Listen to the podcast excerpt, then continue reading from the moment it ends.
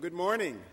Uh, it is a delight, a true delight, to be with you here, and especially in this celebration, this 200th anniversary year.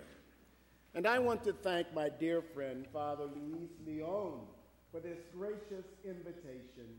We have been friends for many years, he and his wife Lou, and we thank you for your friendship, but also you and the vestry for this invitation.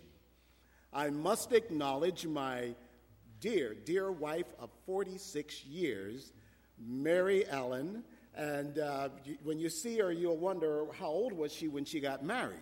Uh, but Mary, I thank you for your partnership. You know, as um, uh, many of us who are in uh, demanding professions know, our spouses can often uh, be the source to keep us humble. Uh, when I was uh, elected bishop, and I said to her, I said, Mary, in your wildest dreams, did you ever imagine you'd be married to a bishop? She said, Dear, you don't appear in my wildest dreams. so, um,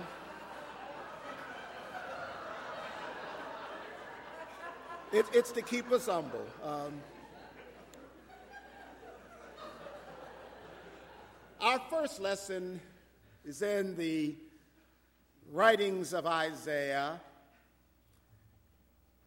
And just a bit at the beginning of that third part of Isaiah, that third book, these words God says to Isaiah and to his people For your thoughts are not my thoughts, and my thoughts and my ways are not your ways. For as the heavens are higher than the earth, so are my ways higher than yours. I believe today's lessons speak to the hard truth that God's claim upon our lives, our circumstances, our gifts, the timing of our initiatives, always has a way of exceeding our preferences.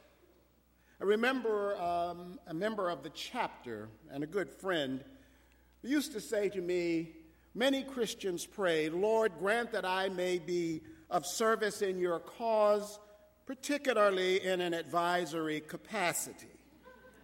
But God's ways are not our ways. God's preferences are not always our preferences. In the first lesson, Isaiah 62, we begin to see how throughout Scripture and the history of faith, preferred sta- circumstances are not always God's. There is a remnant of the exile of Israel which in this lesson has now been permitted to return to Jerusalem. Persia had conquered the previous conquerors and lords of exile, and now they had given permission for a remnant to return to Jerusalem to begin the process of rebuilding. Now, it's important to remember that the Babylonian and the Persian exiles were not like Egypt. Indeed, many of those of the exiled Israelis were persons who were well educated, cultured. In fact, they had been cultivated by those who oversaw their exile. Just think of Daniel, how well Daniel had been trained. If Babylon had really given him great opportunity. And of course, we think of beautiful Queen Esther, the Persian who was so beautiful that she was, even through the influence of her uncle, became the queen. So here you have a very cultured and refined persons, and from that, a remnant is allowed now to go back and to rebuild and resettle this nation that had once been great. But when they arrive, they find that the land is ravished. It's been neglected. There are people there who are not like them. And so they find themselves moving from elation to an experience of desperation. This call of being a chosen people, the renowned temple uh, that they had remembered, the great legacy as a nation was all now dashed. And this remnant group's original elation is now gone. How could God, the one who had called them and chosen them, have let this happen and, and, and assigned them that they might come in the midst of this unglorious circumstance to begin a mission and a ministry? Like Israel, our spiritual ancestors, and I say spiritual ancestors because if you ever go to, and I encourage you to, to visit a synagogue, particularly an Orthodox synagogue, you will be surprised at how much we as Christians have stolen from their liturgy. They are our spiritual ancestors. And like they, we believed in order and beauty and dignity and the power of status quo. It is somehow our spiritual identity and ethos. And somehow we tend to assume uh, that God's preference is always for that kind of order. That that is where we can find God in the beauty and the order and in circumstances over which our dignity is affirmed. True story about a seminary, an evangelical seminary in Kentucky. About 15 years ago, there was an article and it told about this line uh, in the refectory. And they were going through to get their food, and at the beginning of the line, there was a lovely silver bowl, and it had polished red, delicious apples.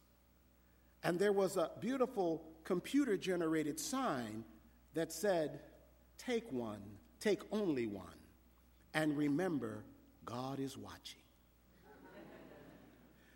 At the other end of the line, there was a large box of store brand butter cookies. The box had been ripped open, poured out on a plastic tray, and there was a hand scrawled note that said, Take as many as you like. God is at the other end watching the apples. Our Episcopal Church, once the church that led Protestantism and was distinguished by being the, the upper class, the power class at prayer. We were culturally, and still are, tastefully generous. We are orderly and thoughtful in what we do subtle in our political influences, and moderate on social and economic issues. We were the elite class. As one person said, we may have been frozen, but we were chosen. This term and distinction is well described in a book, The Power of Their Glory, ruling America's class, the Episcopalians. But then we began going through a season of deep controversies.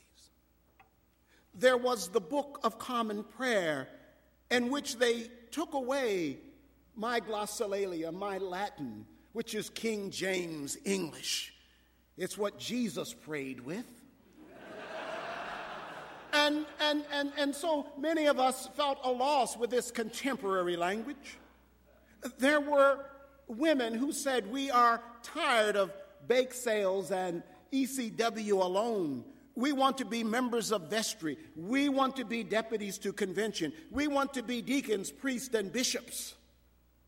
And then the civil rights movement movement for racial justice.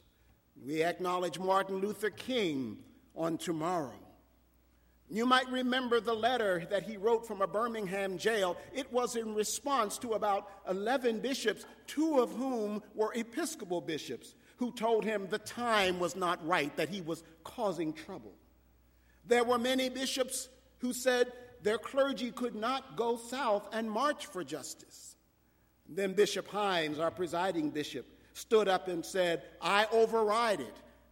Over 500 clergy went down to Selma and to Montgomery and stood with those who were seeking justice.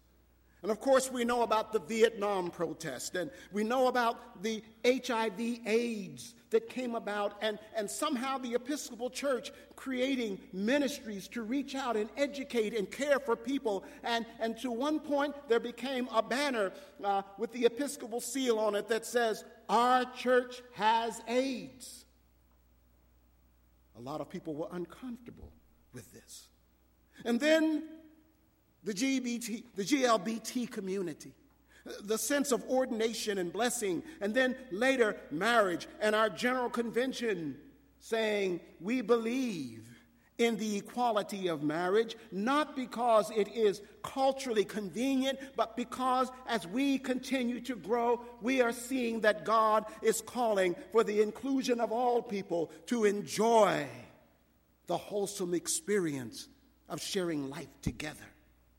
So, for many of us, this sense of loss of order, of control, of respectability, people and issues suddenly we're seeing around us that we didn't recognize, that did not seem like us.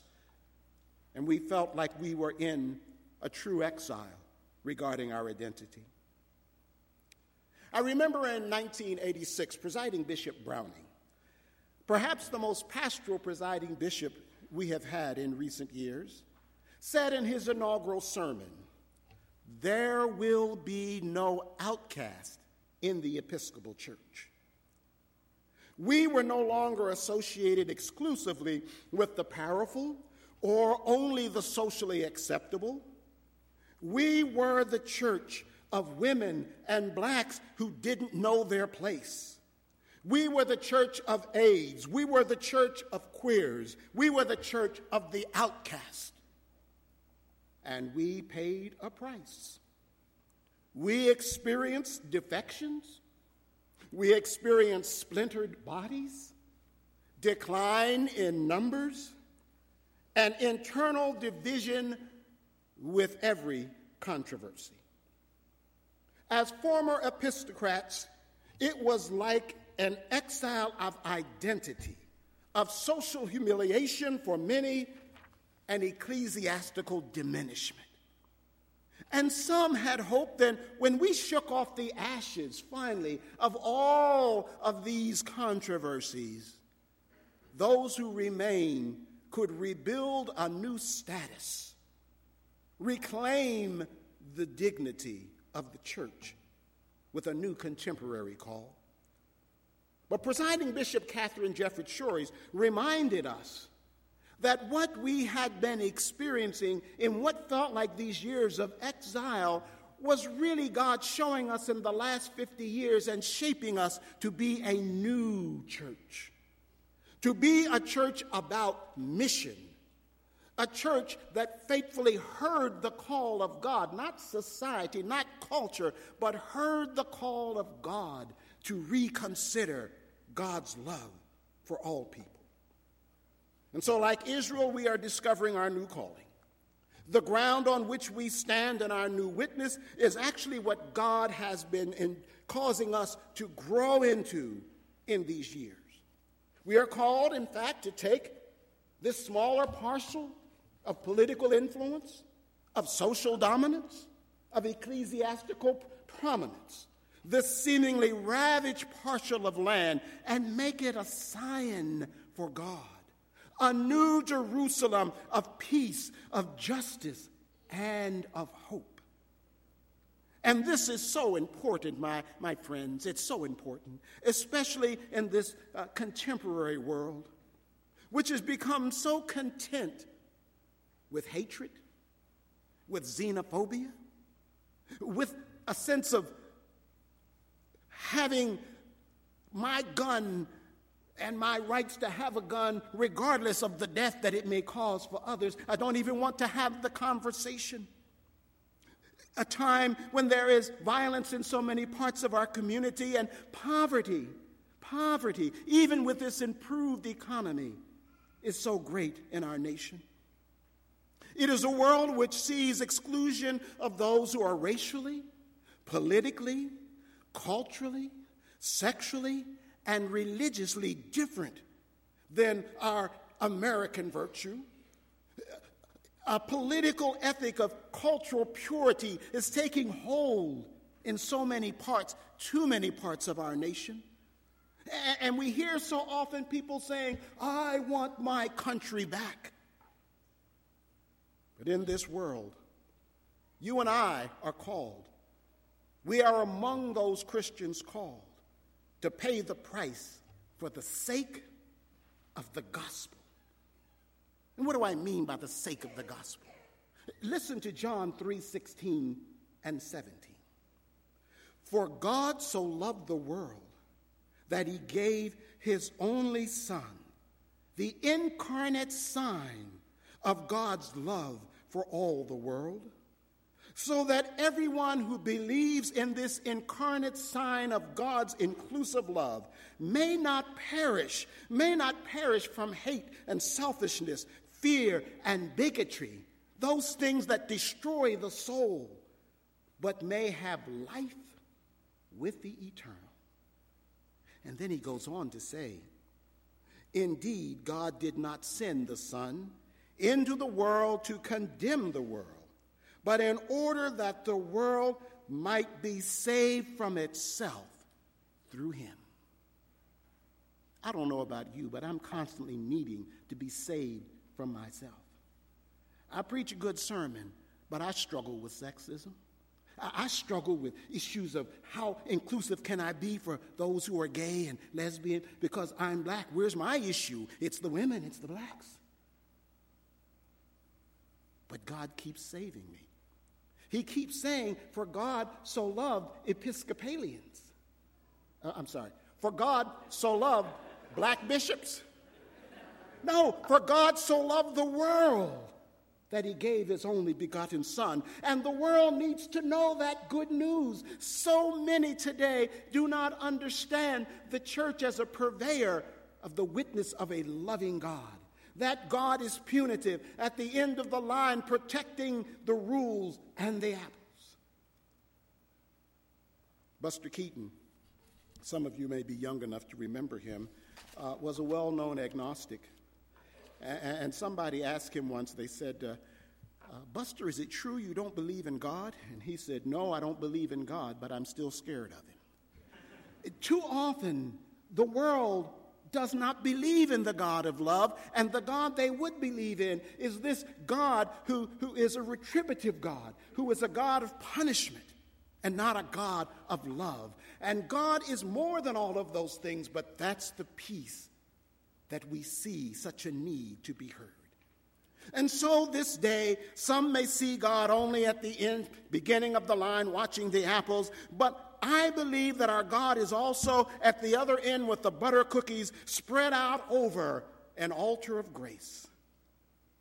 Yes, our message may seem to some less polished and less attractive, the status quo, but we are saying to the outcast, the rejected, the shamed, the marginalized, the voiceless, what the prophet Isaiah said Come, all of you who are thirsty for the love of God, thirsty for the dignity of God's imago Dei.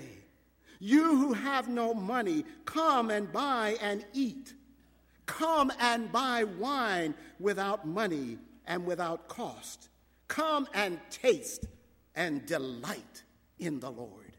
And that's what that sign outside that says, all are welcome in the Episcopal Church. It is invitation to come and taste and delight in the Lord. And Jesus picked up this theme in the Gospel of John when he said, If anyone is thirsty, if anyone has a spiritual hunger, if anyone is hungry for justice and righteousness, if anyone is concerned for peace, he says, Come to me and drink. He who believes in me, as the scripture Isaiah and Amos has said, from his innermost being will flow rivers of living waters. What's flowing from my life? What's flowing from your life? What's flowing from our Episcopal Church?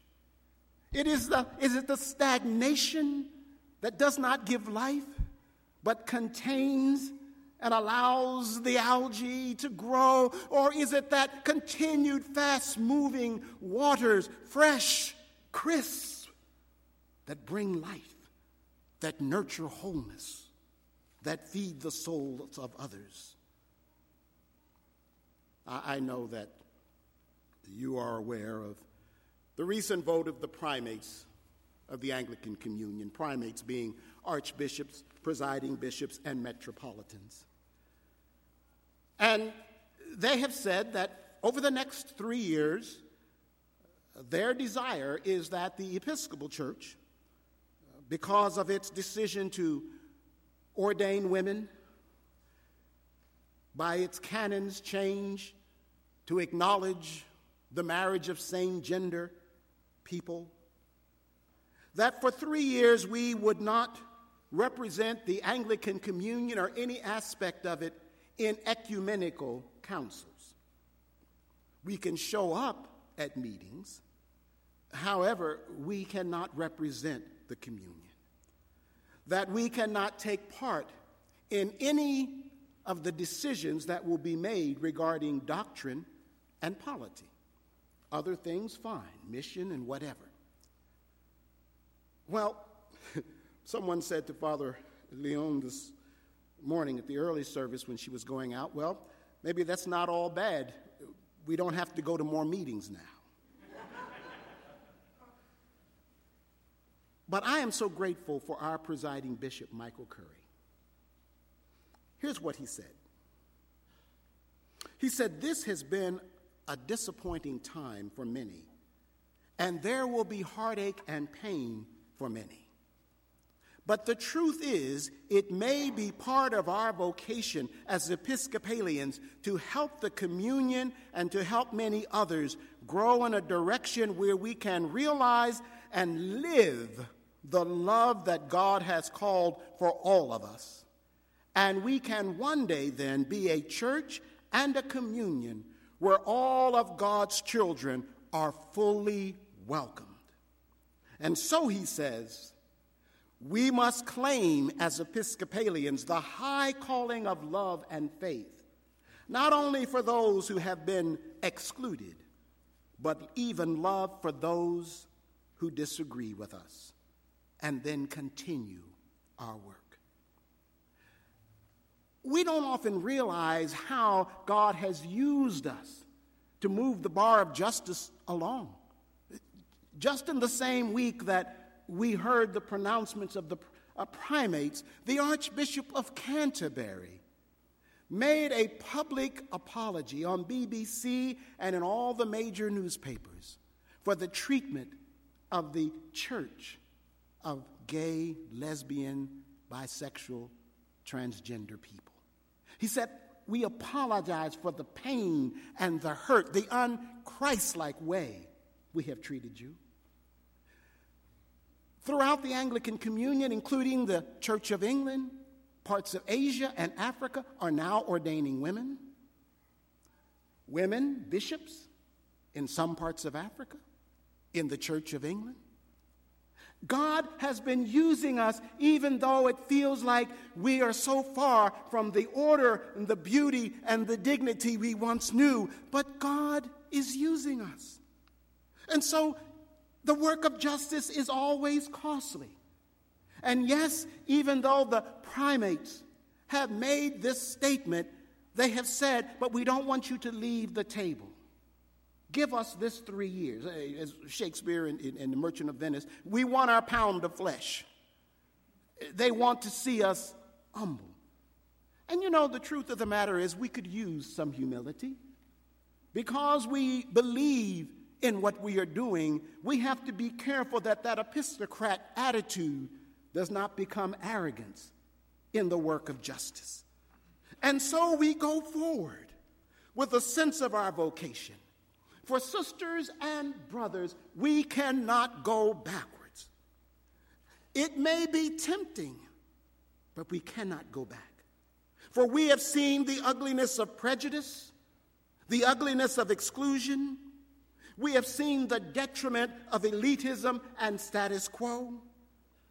And we have also seen the beauty of Christ in the diversity of our sisters and brothers. So, whatever the cost, we must continue to follow our Lord up new Calvaries and allow the water of God's love within us to flow out and nurture the church and the world. For as James Russell Lowell wrote, by the light of burning martyrs, Christ thy bleeding feet we track, toiling up new Calvaries, ever with the cross that turns not back. New occasions teach new duties. Time makes ancient good uncouth. They must upward still and onward who would keep abreast of truth. So we cannot go back. Whatever the cost, we must continue to follow Christ. Now, we're not the only ones addressing these issues, but somehow, because of our status, we, we tend to move from the society page nowadays to the page of politics and all of that sort of thing. And I sometimes wish that God would push somebody else to the front. Sometimes I have to say, as a bishop, I get a little weary. I, I think of the, the, the story of the boys who were arguing over the last piece of chocolate cake. Anybody here like chocolate? Yes, sir. Well, I love chocolate. And they were arguing. No, you had a piece. No, mom said. The mother heard them arguing. She came in and she said, Boys, what's the issue? Oh, mom, it's the last piece of chocolate. But he had some last. Boys, boys, boys. WWJD. What does that mean? What would Jesus do? And what do you think Jesus would do? One brother said, I guess he'd say, Let my brother have the last piece of chocolate cake. Mother smiled, turned around, and walked away. As she got out of earshot, the bigger boy said to the little boy, Why don't you be Jesus today?